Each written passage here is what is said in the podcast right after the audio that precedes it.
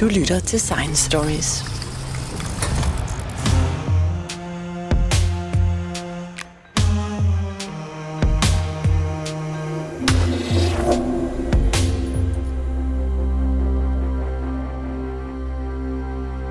I mere end 20 år har vi talt om kvantecomputere.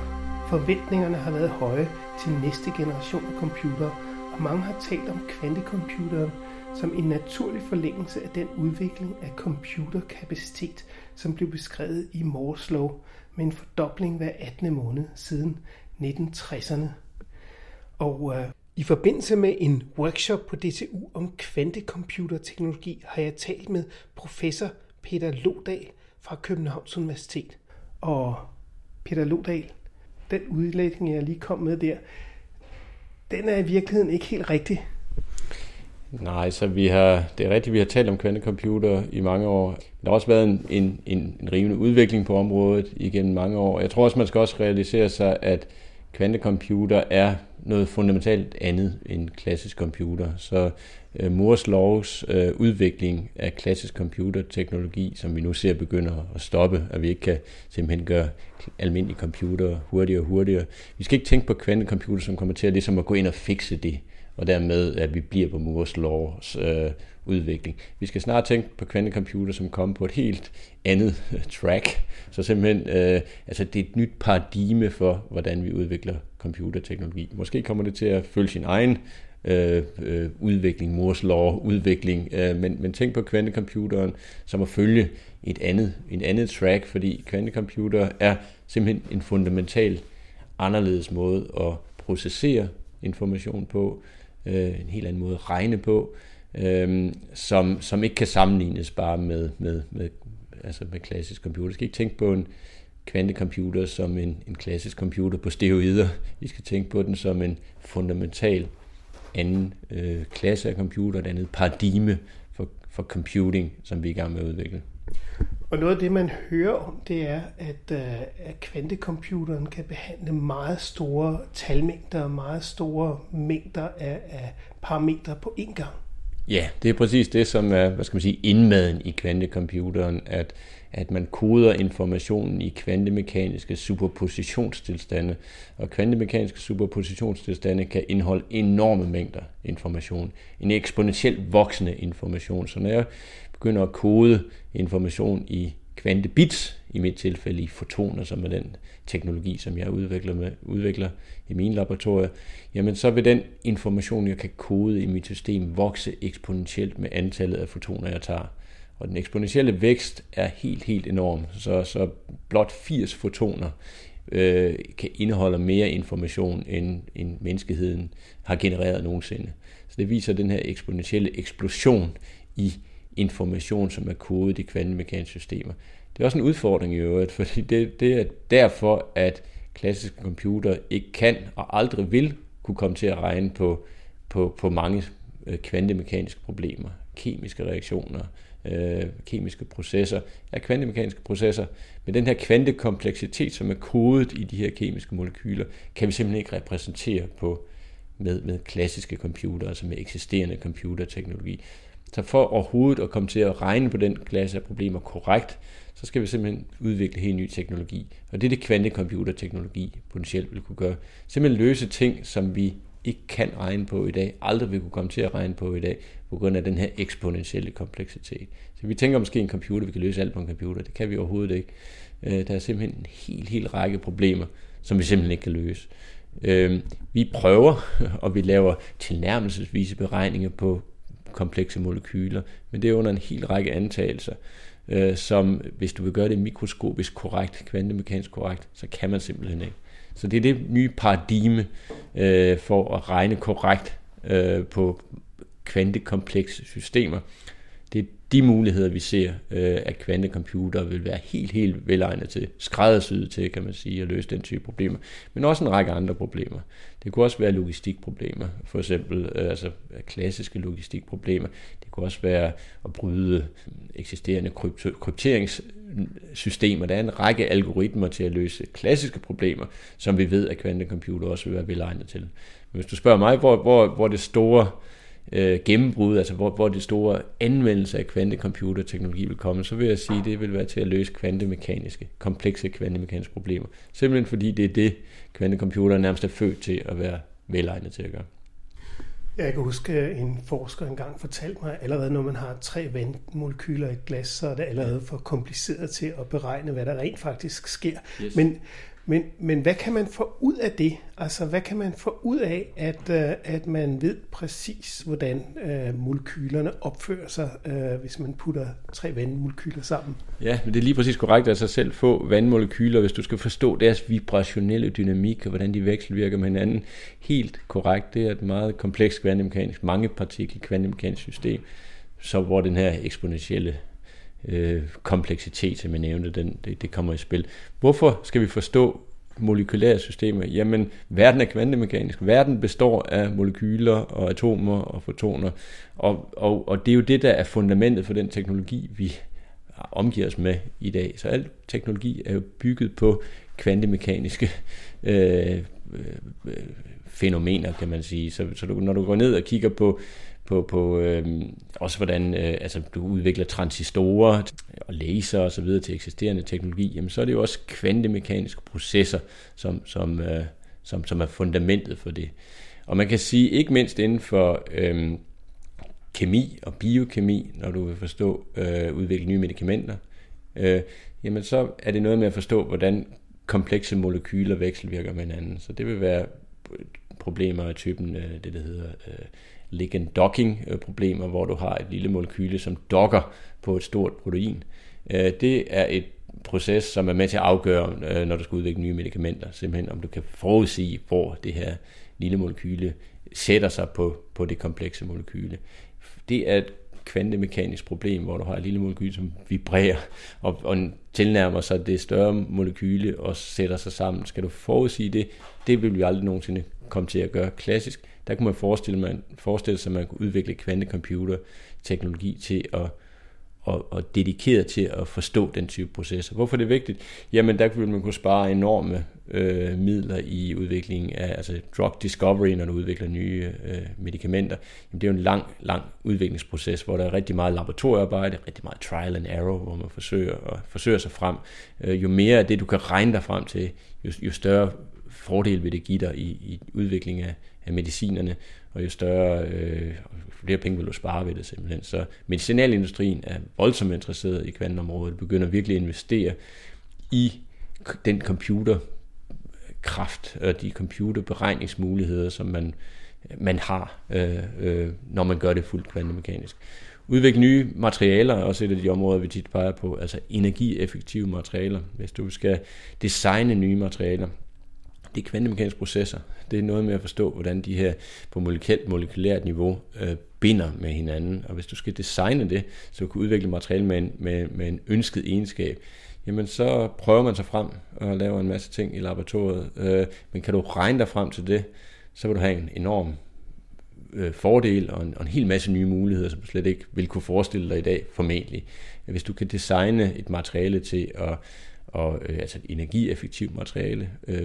Et af de ting, man tit peger på, er superledende materialer. Det er et materiale, som kan lede en strøm, uden at der er noget tab. Så det vil være løsning på energiproblemer, fordi vi kunne lagre energi fuldstændig tabsfrit. Så når vindmøllerne kører, og når de så ikke kører, så lagrer vi den bare i sådan et superledende materiale. Superledende materialer findes. Problemet med dem er, at de skal enten køles ned til meget lave temperatur, det kræver energi, og dermed koster det noget at have den kørende, eller man skal udsætte dem for et kæmpestort tryk, og det kræver også energi. Kunne man udvikle de her materialer til at fungere ved stuetemperatur, så ville du have transformativ løsning til energiproblemer. Hvordan skulle man takle sådan et problem? Du begynder at regne på det. Du begynder at designe materialer for at opnå de her egenskaber. Det er kvantemekaniske problemer, komplekse kvantemekaniske problemer, som vi simpelthen ikke kan regne på, fordi klassisk computer ikke muliggør det. Der vil du kunne forestille dig kvantecomputer ind og takle sådan et problem. Et specifikt problem, et vigtigt problem forhåbentlig, men hvor du dedikerer kvantecomputerprocessoren og kvantecomputerregnekraften til noget helt specifikt. Så tænk på de første generationer af kvantecomputer, som ikke en det vi kalder en general purpose kvantecomputer, som du får på dit skrivebord og sidder og programmerer og løser alle mulige problemer, men en dedikeret computer, som er designet til at løse specifikke problemer, som dem jeg lige nævnte for eksempel. Kvantecomputere er dyrt, så at udvikle og bygge vil være, altså det vi kigger ind i den nærmeste fremtid, er kæmpe store faciliteter, er meget, meget dyre i hvert fald faciliteter at bygge op. Så kvantecomputer skal man tænke på quantum, som en quantum cloud computeraktivitet, hvor man har etableret noget i en kælder et eller andet sted, eller i en lagerhal, og der er kvantecomputeren, og så vil du kunne sende opgaver til den via internettet for eksempel, og købe dig adgang til sådan en kvantecomputer, regnekraft. Jeg tror, det er den type ting, vi kigger ind i. Også hybride kvantecomputer og klassiske computer, så du måske ikke løser alt fuldt kvantemekanisk, hvis du forstår et proteinfoldningsproblem, så er det ikke sikkert, at du gør det hele kvantemekanisk, det gør du næppe, men du gør en del af det kvantemekaniske, en del af dine processer vil være en kvantecomputer, og en del af det vil være en klassisk computer. Så den type ting, tror jeg, vi vil se. Machine learning, også som et meget interessant og vigtigt eksempel, hvor den her kvantekompleksitet simpelthen giver nogle nye muligheder for at bygge quantum machine learning processorer, hvor du tager machine learning ind i et nyt domæne, hvor du udnytter kvantekompleksiteten. Og hvis jeg har forstået det ret, ja, så er de her medicinske anvendelser for eksempel, det er, at man kan totalt beregne, hvordan et bestemt molekyle, for eksempel et medicinsk stof, ja, vil gå ind og påvirke ens kropsceller, eller for eksempel en i hjernen. Så jeg tror, at det kvantecomputer vil kunne gøre, er at forstå igen på det meget molekylære niveau, hvad er det der sker, hvordan de her proteinvekselvirkningsprocesser, hvordan foregår de lige præcis, og det kan selvfølgelig være alle mulige forskellige steder i kroppen, men det er helt ned på molekylære niveau, hvordan binder et protein, altså et molekyle til et protein for eksempel, det er afgørende for, om det her er en kandidat til, at man kan udvikle nye mediciner. Og den måde, man udvikler mediciner på i dag, er, at man prøver en hel masse kandidater. Man prøver sig frem, og man har noget statistisk evidens for, at noget virker eller ikke virker. Du regner også på det. Du har en hel masse beregning, hvor du regner sådan approximativt på det, tilnærmelsesvis på det. Du har måske en hel række metoder, forskellige metoder til at regne på, og du kigger efter statistisk signifikans. Der tror jeg, at kvantecomputer vil kunne være i første omgang, og der tror jeg, vi tænker på den korte bane, en mere metode, som supplement til de 10 eksisterende, som hvis den er bedre, eller giver kompetitive fordele i forhold til nogle af dem, på nogle parametre for eksempel, så er du allerede inde og have bygget noget, som har enorm værdi, fordi selv små optimeringer i de her enormt tidskrævende og dyre udviklinger fra de første laboratorie trials til, at man står med ny færdigudviklet præparat, er en enormt lang tidskrævende og dyr proces. Så hvis du kan optimere på det, selv mindre optimeringer, så kan det have potentielt enorm værdi. Jeg tror, det er det, vi vil komme til at se. Så når du sikkert spørger mig om, hvornår ser vi det her rulle ud, og hvornår er kvantecomputeren der, sådan noget, så tror jeg vil svare. Ja, jeg har netop bemærket, at du omtaler det meget i fremtid. Ja, men jeg tror faktisk, mit svar er, at du vil begynde at se det rulles ud sådan gradvist. Jeg tror, at kvantecomputerteknologi vil være sådan en quiet revolution, og det er ikke sådan et eller andet defining moment, så siger, nu er den der, og nu rydder den bare alt væk. Jeg tror, vi begynder at bygge maskinerne, vi begynder at skalere dem op, og det er det, vi er i gang med lige nu her, og så vil vi begynde at anvende det. Og det er for eksempel til de her medicin, udvikle nye præparater, anvende, så begynder vi simpelthen at gå i gang med at bruge det, kvantecomputerteknologien til det, og lære af det. Det er en meget exploratory proces også, og hvis man kan få en konkurrencemæssig fordel der. Jeg tror, det vil være meget det, der er driveren, i hvert fald for noget af udviklingen her, i hvert fald på den korte bane, er simpelthen begynde at udnytte det hardware, som vi arbejder med. Så er der også nogle mere langsigtede ting med at bygge en full-blown, error-corrected kvantecomputer, som kan løse alle mulige typer problemer. Det er en meget længere tidshorisont. Og de her to processer, tror jeg, er noget, der kommer til at køre parallelt med hinanden, at vi skal ud, vi skal opskalere, vi skal i gang med at skræddersy vores hardware til de problemer, som egner sig til det. Vi skal lære af det. Vi bygger raketten, mens vi skal flyve til Mars, men vi bygger raketten, eller vi sætter den i gang, og så bygger vi på raketten undervejs. Og det er ligesom den proces, vi er i gang med. Men vi ved, at vi skal til Mars, fordi vi vil bygge en kvantecomputer, full-blown kvantecomputer, som er error-corrected, som man kan gøre alting på, som er universel, som kan løse alle typer problemer. Det er målet. Men vejen dertil, der tror jeg, vi begynder at se forskellige konkurrencemæssige fordele, også på den korte bane. Ja, fordi det jeg hører, det er jo så nogle forskere, der siger, at for at kunne løse en problemstilling, så er man nødt til at lave en særlig algoritme og et særligt program, som kun er designet til at løse den problemstilling, og de vil så i virkeligheden også helst have, at computeren er designet til en ganske bestemt problemstilling, så man kan ikke bruge den til hvad som helst.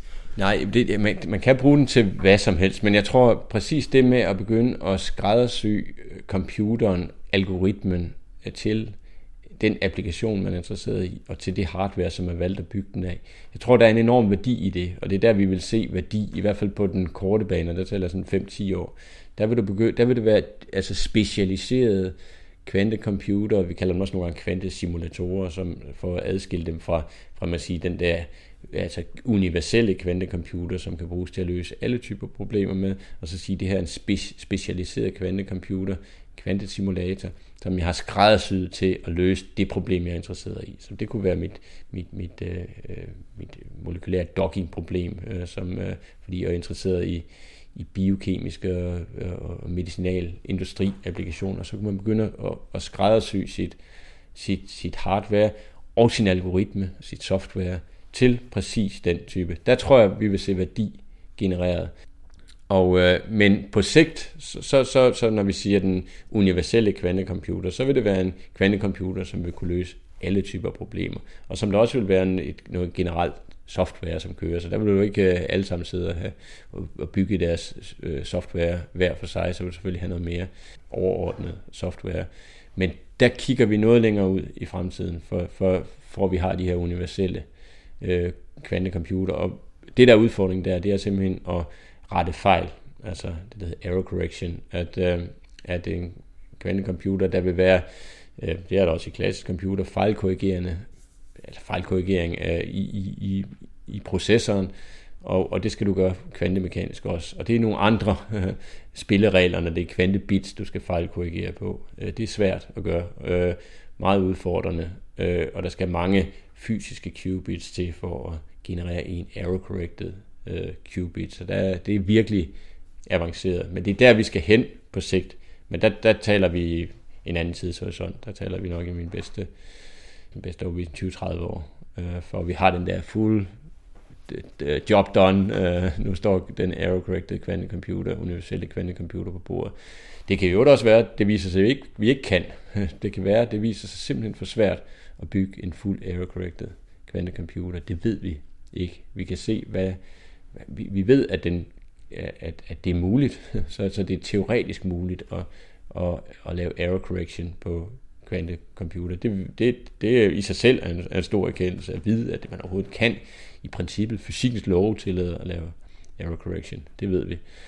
Men om vi kan få bygge tilstrækkeligt store, komplekse kvantesystemer, som stadigvæk opfører sig fuldt kvantemekanisk, og vi kan snakke mere om, hvorfor det er svært, så det ved vi dybest set ikke, om man er i stand til at gøre det. Det kan vise sig at være teknologisk svært. Men hvis man kigger tilbage og ser, hvad menneskeheden har været i stand til at udvikle af ny teknologi, hvis du fløj tilbage til 50'erne og 60'erne og stak mikrofon i hovedet på dem, som udviklede den første transistor på Bell Labs, og bad dem om at forudsige den industrielle eller revolutionen med computerteknologi osv., så havde de nok haft svært ved at se hele vejen til hvor vi står i dag. Men jeg kan trods alt huske tilbage til de glade 90'ere, yeah. Og det er dog nogle tid siden, hvor man allerede begyndte at tale om, at kvantecomputeren var lige om hjørnet, og det var altså kun et spørgsmål om nogle få gennembrud, så ville vi have den. Men når jeg taler med dig, så må jeg sige, også med den tidshorisont, vi allerede har haft, at så lyder det som om, at der skal mere til end bare gennembrud. Altså, hvor er begrænsningerne? Hvor er det, der virkelig skal ske noget, før inden at vi får en rigtig kvantecomputer?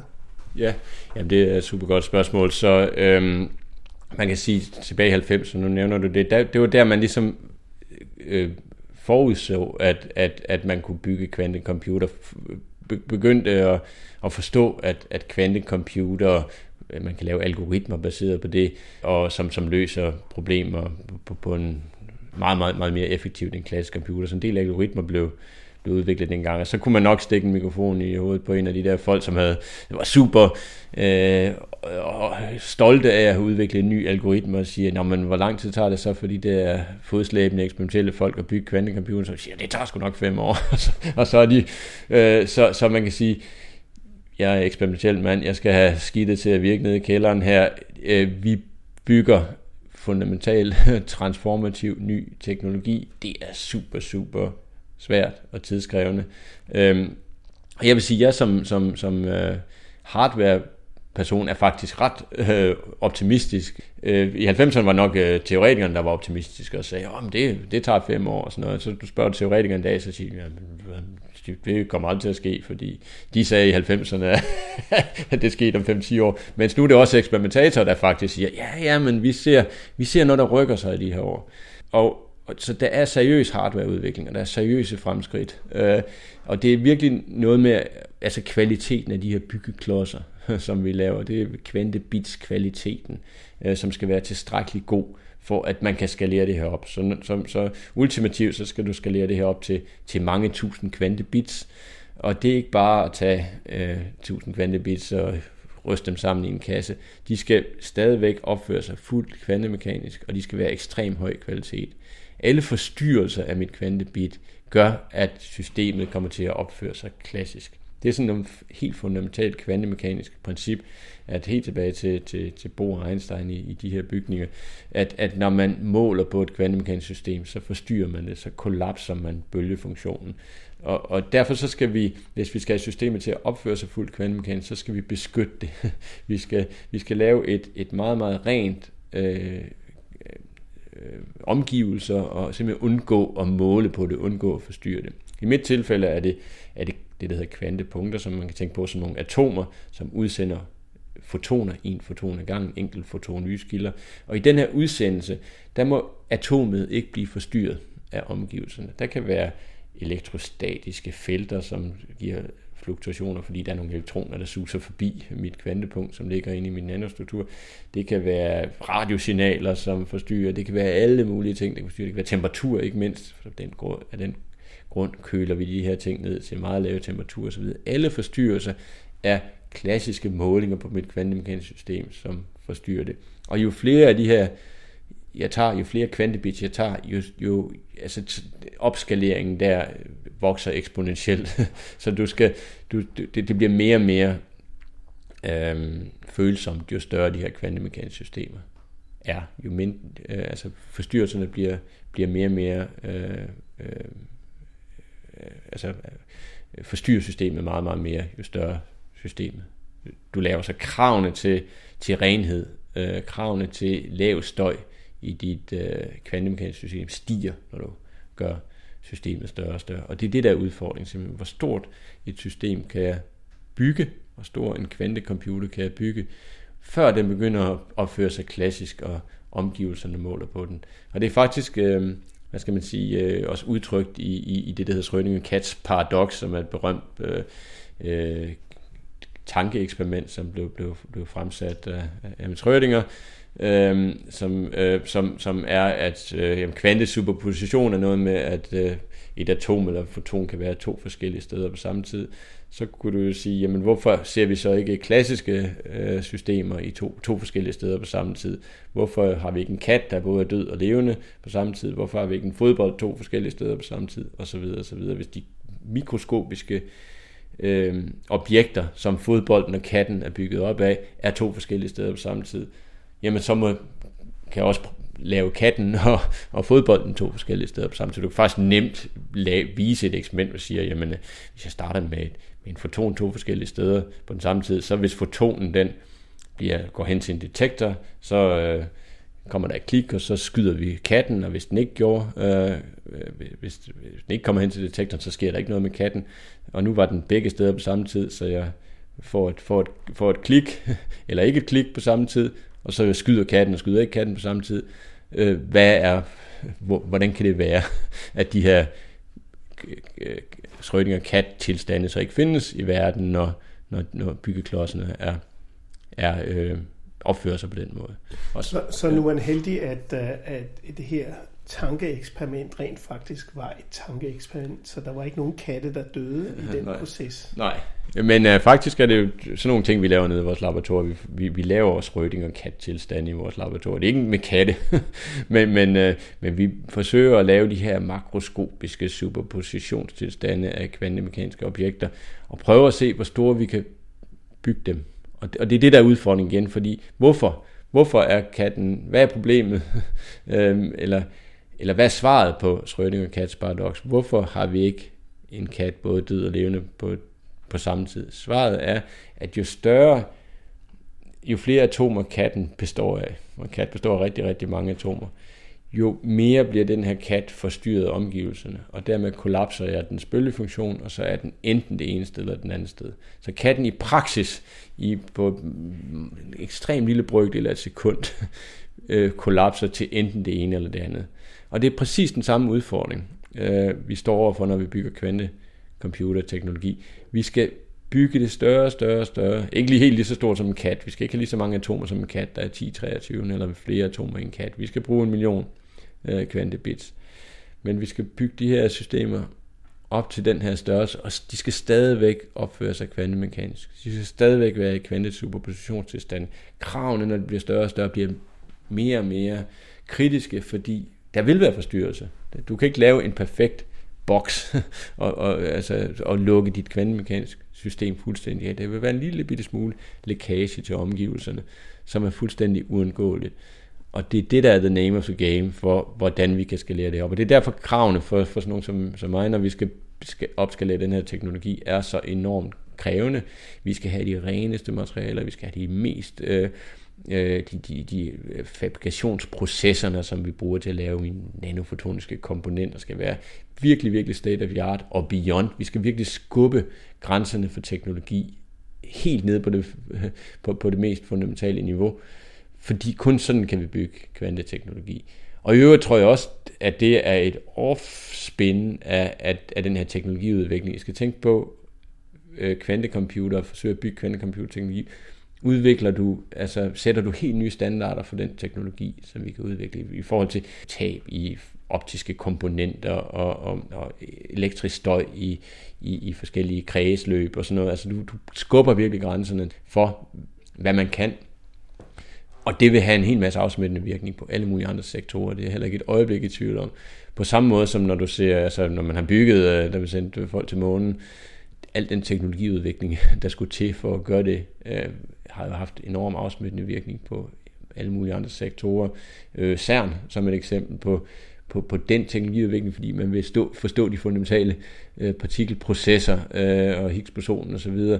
Jamen det har ført til og til internet, udvikling af internet. Så jeg tror, det er de miljøer. Det er også en meget, meget stor værdi af det, som kvantecomputer og kvanteteknologi er. Det er virkelig cutting edge, skubbe grænserne for hvad teknologi kan, fordi kun sådan kan vi komme til Mars, eller hvor det nu er, vi skal hen med vores teknologi. Men jeg synes, det er meget spændende. Nu har jeg her i 30 år snakket med de her glade teoretikere, som lovede, at det var lige om hjørnet, og om 5 år havde vi kvantecomputerne. Og nu sidder jeg så endelig med en, der rent faktisk bygger en. Ja. Hvad er det, I bygger? Altså, er det små spejle, som kan splitte lys op i flere afdelinger? Eller hvad er det rent faktisk, der flytter sig i kvantecomputeren? Er det elektriske strømme, eller det fotoner? Hvad har I gang i der? Ja. Så man kan bygge kvantecomputer på forskellige måder, og der er forskellige teknologier, som er fundamentet for kvantecomputer. Man kan bygge den enten med elektriske strømme, elektrisk elektronspin eller superledende kredsløb. Min teknologi er lysbaseret, så det er baseret på fotoner. Så enkelt fotoner er min kvantebit. Men tænk på det som måske en 3-4-5 seriøse platforme, som bliver udviklet i verden for at bygge kvantecomputer. Vi ved ikke endnu. Det er ikke man har identificeret en vinderteknologi endnu og siger, okay, så skal jeg bare det der skidt op og bygge den der kvantecomputer. Vi har måske de der 4-5 seriøse platforme, som man nu begynder at skubbe fremad. De har hver deres fordele og udfordringer. Jeg vil tale om foton, som er min egen teknologi, og som er det, jeg ved mest om. Så en fotonbaseret kvantecomputer starter med, at du skal generere en foton. Du skal simpelthen have en lyspuls, der indeholder en foton og kun en foton. Du siger, det lyder simpelt. Tag bare lys fra en lyspære, og så sætter du en hel masse filtre på, og så når du nok ned til en foton på et eller andet tidspunkt. Desværre virker det ikke på den måde, fordi hvis du dæmper lys, så får du, du kan godt få i gennemsnit en foton, men hvad det betyder er, at du vil have enten 0 fotoner, eller 1 foton, eller 2 fotoner, eller 3 fotoner, men du får bare i gennemsnit 1 foton. Du får ikke 1 foton hver evig eneste gang. Hvordan får vi 1 foton hver evig eneste gang? Det er Niels Bohr lærer os faktisk, fordi du tager et Niels Bohrs atom, og vi fejrer lige 100 år for en Nobelpris her i år, på Niels Bohrs studiet. Man tager et atom, man putter en elektron i en anslået tilstand. Når den elektron henfalder, så udsendes en foton, et kvant af lys. Det er sådan, fotonen bliver født. Så det er det, vi gør. Problemet med det er, at fotonen bliver udsendt i alle mulige retninger, og vi skal udvikle metoder til at fange den her foton. Det gør vi med avancerede nanofotoniske strukturer, så vi indlejer ikke atomer, men det, der hedder kvantepunkter, som man kan tænke på som et slags halvleder eller et faststofatom, som har optiske egenskaber som et enkelt atom, men som er et fast stof. Og det er vigtigt her, når du skal bygge teknologi. Hvis du først skal fange et atom og lave laserkøling, så har du tit allerede et meget stort optisk eksperiment for at få det til at spille. Her har du simpelthen halvlederbaseret, altså faste stofbaseret atomfysik, kan du sige. Du indlejer de kvantepunkter i en nanofotonisk struktur, og det bruger du til at opfange de her fotoner med en ekstrem høj effektivitet. Så vi har verdensrekorden på hvor effektivt vi kan fange de her fotoner, som er 98,4%. Så det betyder, at vi har udviklet en deterministisk enfoton-lyskilde. En lyskilde, hvor jeg trykker på en knap, og i virkeligheden betyder det, at jeg sender en laserpuls ind på mit kvantepunkt. Det anslår en elektron til en exciteret tilstand, og så henfalder den og bliver fanget af min nanofotoniske struktur, og 98,4% af gangene går det godt, jeg fanger min foton. Så det er en deterministisk enfotonkilde. Jeg trykker på knap, en foton kommer ud, jeg trykker på knappen igen, en foton kommer ud i den retning, jeg gerne vil have. Og så er der så det ikke trivielle, det er, at du skal så også have en god foton. Du skal have en højkvalitetsfoton, som ikke har forstyrret så meget undervejs under lysudsendelsen. Så alle de her dekoherensprocesser, alle de her målinger på systemet, som vi skal undgå, skal man have under kontrol for at have en rigtig god teknologi. Det er det, vi har kørende nede i vores laboratorium nu. Vi har udviklet den her teknologi til nærmest perfektion, og vi har og siger, og hvad så? Hvornår er det så godt nok? Hvad er dit benchmark for den her teknologi? Og der kan man sige, et vigtigt benchmark er det, vi kalder quantum advantage. Og det betyder, det er, at jeg kan begynde at producere med min teknologi en ressource, hvor selv verdens største klassiske computer, selv verdens største supercomputer, du sætter den til at regne på mine 50 fotoner, som laver en kompleks vekselvirkning i et fotonisk kredsløb. Og så kan det klassiske computer ikke følge med længere. Og det har vi vist med vores teknologi, at det er muligt. Vores renhed, vores performance og vores kilder er så tilstrækkeligt gode, at vi kan implementere en kvantealgoritme, som når det her quantum advantage benchmark. Så det vil sige, at klassisk computer kan ikke følge med længere. Så vil sige, fantastisk, så kan du overtage verden med den der ressource, du har til rådighed. Men det er måske lige hurtigt nok, fordi man kan sige, endnu laver den her processor ikke, det løser ikke et problem. Den viser bare, at min kvalitet af kilden er tilstrækkeligt god til, at klassisk computer ikke kan følge med længere. Så næste skridt vil så være, siger, kan jeg så konfigurere min ressource til, og min kvanteressource til, at så implementere et problem. Og det er det, vi arbejder hen imod nu, og det vil være sådan nogle af de her kvantekemiproblemer, som jeg sagde en lille bitte smule om. Så man kan sige, det er sådan en kvantitativ benchmark, som sådan nogle hardwarefolk som jeg selv. Det er enormt vigtigt, at vi ligesom kan sige, okay, vi skal nå nogle milepæle på vejen. Det er ikke, så vi ikke bare udvikler en hel masse forskellige, og det er alt sammen sjovt og spændende og fine artikler, men vi virkelig prøver at nå nogle benchmark. Jeg vil sige, det her quantum advantage, altså det første benchmark, og til videre kun en anden teknologi, som er superledende qubits, som er Googles team, som har vist de her ting eksplicit. Der er den her fotoniske platform, så det næste, hvor vi har vist det her quantum advantage benchmark. Hvorfor vil man bygge en kvantecomputer baseret på fotonik? Er der andre gode argumenter? Fotonik kan være ekstremt integreret, så vi laver nogle enormt små strukturer, så det er simpelthen altså mikrometer, en milliondel meter, en nanostruktur, som bliver brugt til at kontrollere de her fotoner, så du kan lave processorer, som er meget, meget integreret, så meget små.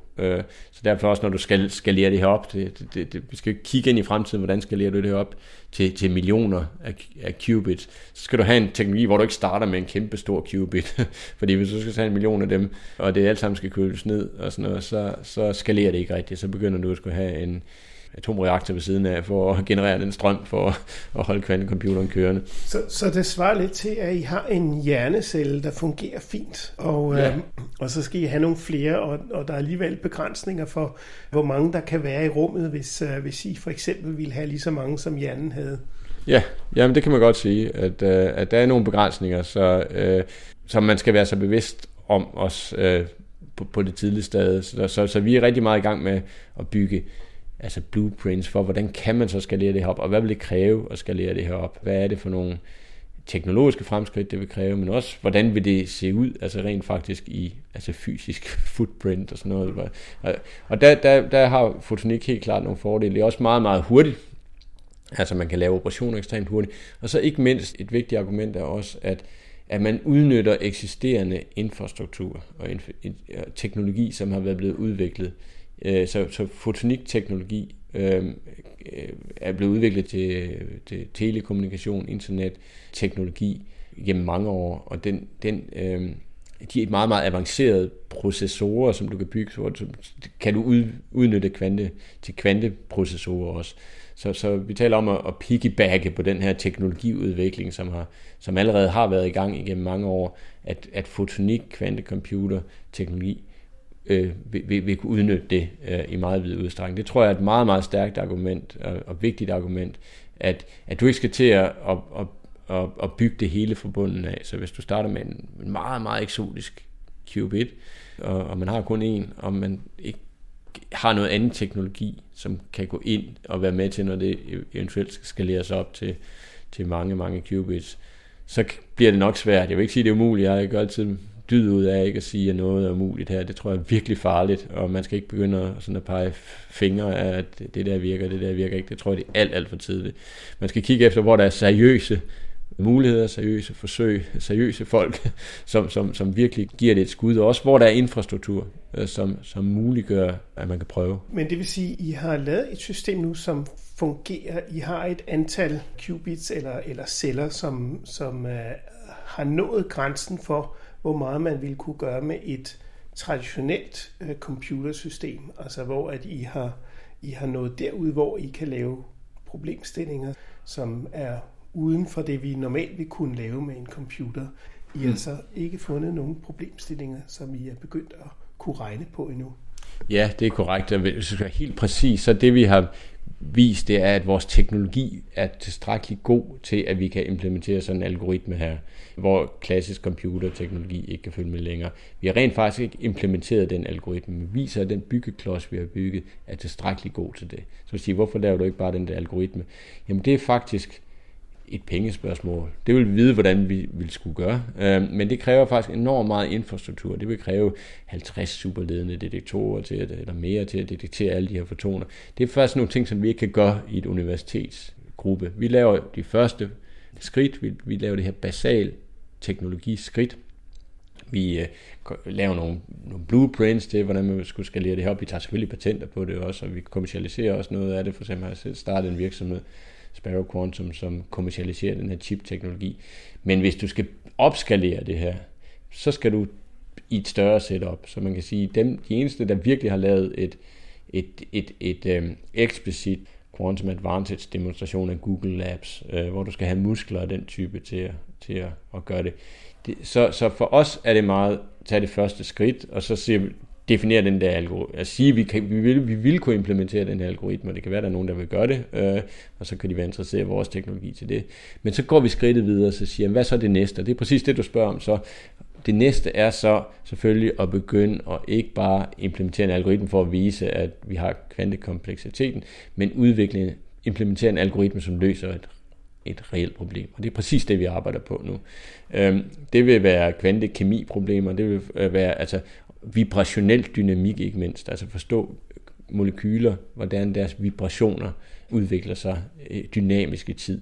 Det har vi forskningsaktiviteter kørende på lige nu nede i vores kælder, hvor vi laver små demonstrationseksperimenter. Vi kommer ikke til at lære noget der endnu, fordi det er igen det der, vi bygger ikke teknologien op i universitetsgruppe til niveauet, hvor vi har quantum advantage, men vi arbejder med en teknologi, som muliggør det.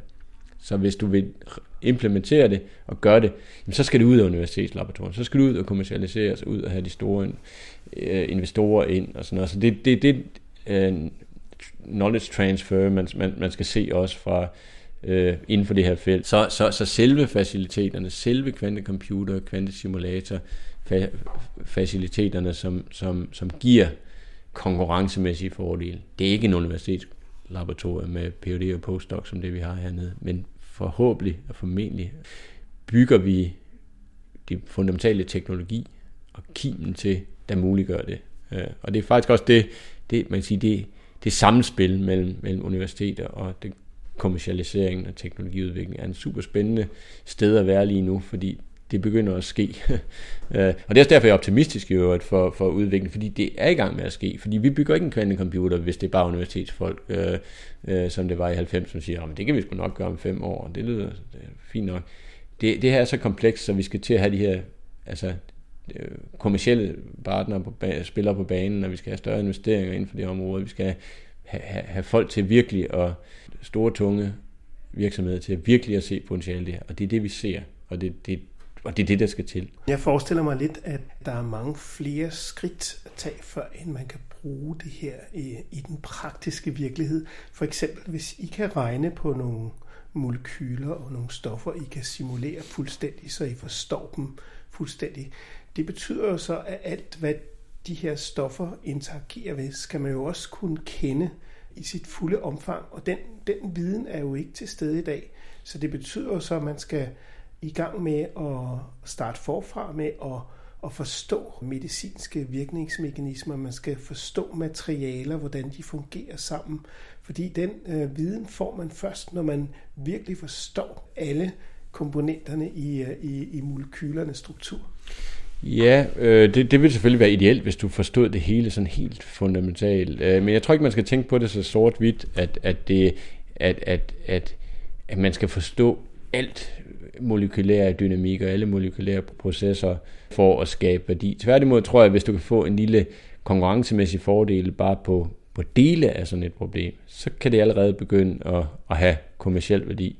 Så det er ikke sort-hvidt, og det er ikke når du bruger computer og også machine learning algoritmer og sådan alt den udvikling, det er jo ikke noget med, at du får et svar og 2 streger under, det er facit. Det er noget med, at du prøver en hel masse ting af. Du eksperimenterer med dit computerregnekraft til at kigge efter strukturer og kigge efter statistiske fordele osv. Og på samme måde vil jeg sige, vil kvantecomputerteknologi eller simpelthen være en helt ny processor, som man vil kunne sætte i spil i den type beregninger, fordi vi ved, at den er meget, meget velegnet til at løse kvantemekaniske problemer. Så jeg ser det mere som derfor jeg tænker virkelig på det her som noget, som vil være, altså ikke lige fra den ene dag til den anden, men noget gradvist, at du begynder. Jo mere vi kan få vores kvanteprocessorer til at løse nogle af de svære kvanteproblemer, som er derude, som er overalt. Man skal bare ligesom man skal snakke med slutbrugeren og forstå hinanden og begynde at koble hardwaren, algoritmen til deres problem. Hele den proces, tror jeg, når man styrker den, så vil man kunne skabe værdi, fordi der er langt fra sådan en som mig, som sidder og taler om qubit, til en, som har som udvikler et nyt medicament. Så det hele broen der skal bygges, sådan fuldskale kvantecomputer, der tror jeg, at man vil se en enorm værdi. Og det er også, du ser en række virksomheder i virkeligheden også, altså også på algoritmedelen, startup virksomheder internationalt, som har kontakt til slutbrugeren og begynder at oversætte deres problemer til kvantehardware, og så ned til os hardware. Så vi begynder ligesom at bygge, også i den kommercielle verden, broerne imellem de her forskellige områder. Og det så der sker rigtig meget der. Altså det bliver meget, meget mere interdisciplinært allerede, og det er fuldstændig påkrævet igen. Hvis det er bare nogle kvante-hardware-nørder, der sidder og går amok over deres qubit, så kommer vi ikke ud og leverer værdi og løser hårde problemer. Vi skal have hele broen bygget, og det er også gjort på uddannelsesområdet, at have kvanteområdet styrket, at have flere til at have kendskab til kvantecomputerteknologi, kvanteteknologi med bred forstand. Nu taler jeg meget kvantecomputer, men kvanteteknologi er også et bredt begreb, som så der er en række andre anvendelsesområder. Kvantecomputer er den mest hypede måske, men der tror jeg simpelthen at få matematikere og computer scientists og kemikere og biokemikere, ingeniører til at være uddannet, have kendskab til kvante. Det vil være helt, helt afgørende for at udvikle de her teknologier fremad. Og det er også noget, vi har meget fokus på her på universiteterne, som selvfølgelig også er vores rolle her på universiteterne, at uddanne folk til den her kvanteindustri. Jeg kan godt lide dit billede på udviklingen, at raketten er skudt afsted i gang med at bygge den, og I bygger videre på den, for at den skal nå frem på et tidspunkt. Ja. Men hvornår tror du egentlig, den når frem? Altså, som du sagde før, den når måske ikke at komme med noget kvantecomputerprodukt, men der bliver måske en masse spin-off undervejs. Hvornår begynder vi at se ting, som er produceret eller som er afhængige af kvanteteknologi? Jeg kan godt lide billedet med den der raket, det med, at vi bygger, mens vi sender den afsted. Det jeg måske mindre kan lide med den, at det giver ligesom det der idé om, at vi skal et helt specifikt sted hen. Det tror jeg netop ikke, det er. Jeg tror måske skal vi, måske er vi bare på en opdagelsesrejse ud i helt nye områder, hvor vi aldrig nogensinde har været før, og vi bygger teknologien og ser, kan vi komme længere og længere ud, og hvad er der af fantastiske ting derude. Og jeg tror, vi ser allerede altså applikationer af kvanteteknologi i en langt bredere forstand. Altså, så der er kvantesensorer, der er krypteringssystemer, der er kvantecomputer er også noget, som i en vis forstand allerede findes. Altså du kan købe adgang til en relativt simpel kvanteproces hos IBM eller IonQ og begynde at løse problemer på den kvantecomputer. Den løser ikke endnu nogle ting, som du ikke kunne løse på en almindelig computer, men den er sådan set til stede. Så jeg tænker på det som altså, jeg brugte det udtryk, der quiet revolution, ikke? Altså, at det er noget, altså det udvikles, det er i gang, det er ikke et eller andet decisive moment, så lige pludselig, så er den kvantecomputer bare, og så er alting anderledes. Vi vil se sådan en transformativ udvikling af det her teknologi. Alle de store IT-selskaber og mange store medicinalvirksomheder har kvanteaktiviteter kørende, og jeg tror, man gradvist også vil se, hvad værdien af det. Det er igen ikke bare lige ja eller nej, og fedt nok, det virker, eller det virker ikke, man vil se, ja, man vil lære, og man vil, det vil gradvist blive indarbejdet, tror jeg, som del af værktøjskassen. Og sådan tror jeg, at teknologiudviklingen i det hele taget er. Det realiserer vi os ikke rigtigt, når vi kigger tilbage. Vi bliver bare vant til alt det der avancerede teknologi, vi putter i lommen eller på vores skrivebord, ikke? Men hele den der teknologiudvikling er sådan en transformativ. Og så lige pludselig, så er det, så er det bare indarbejdet i os.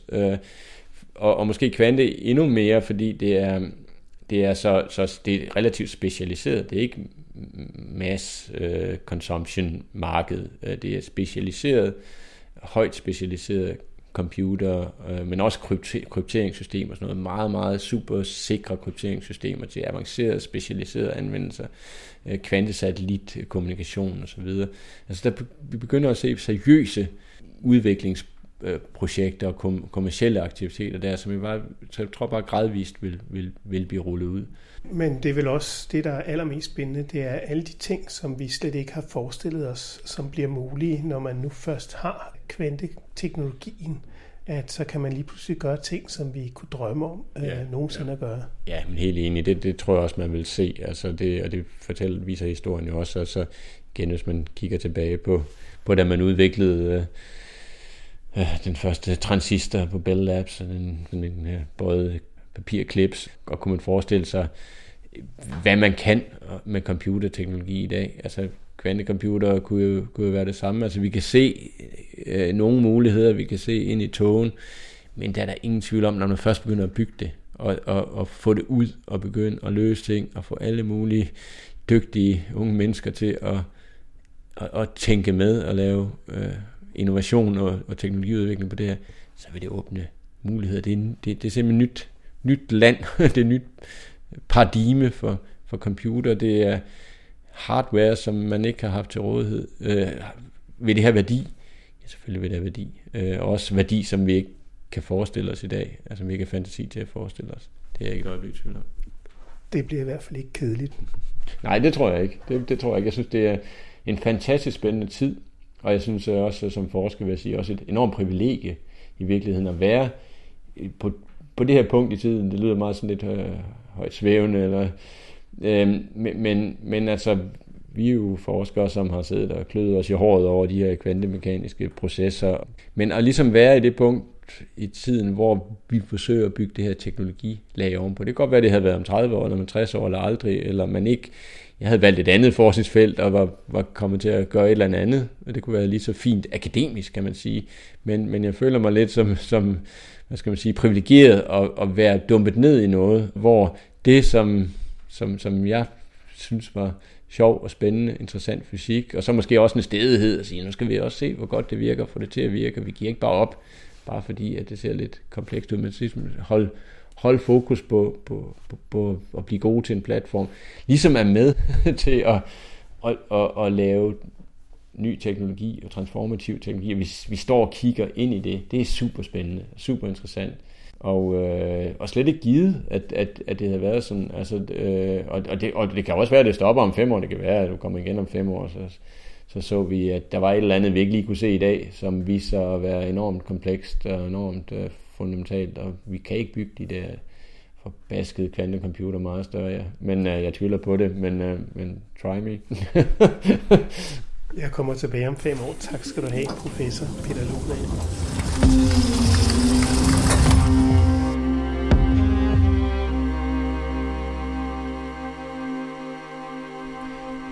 Hvis du holder af historier om videnskab, kan du finde Science Stories hjemmeside på www.sciencestories.dk. Vi er på sociale medier som Facebook, Instagram, LinkedIn og Twitter.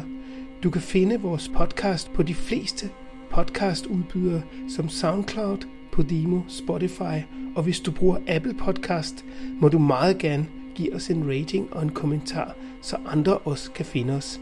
Podcasten blev optaget i forbindelse med en workshop om kvantecomputerapplikationer for kemi og biokemi på DTU april 2022 og var sponsoreret af Novo Nordisk Fonden, den amerikanske ambassade, Danish Life Science Cluster, IBM Quantum, Zapata og KunaSys. Jeg hedder Jens Degett, og dette var Science Stories.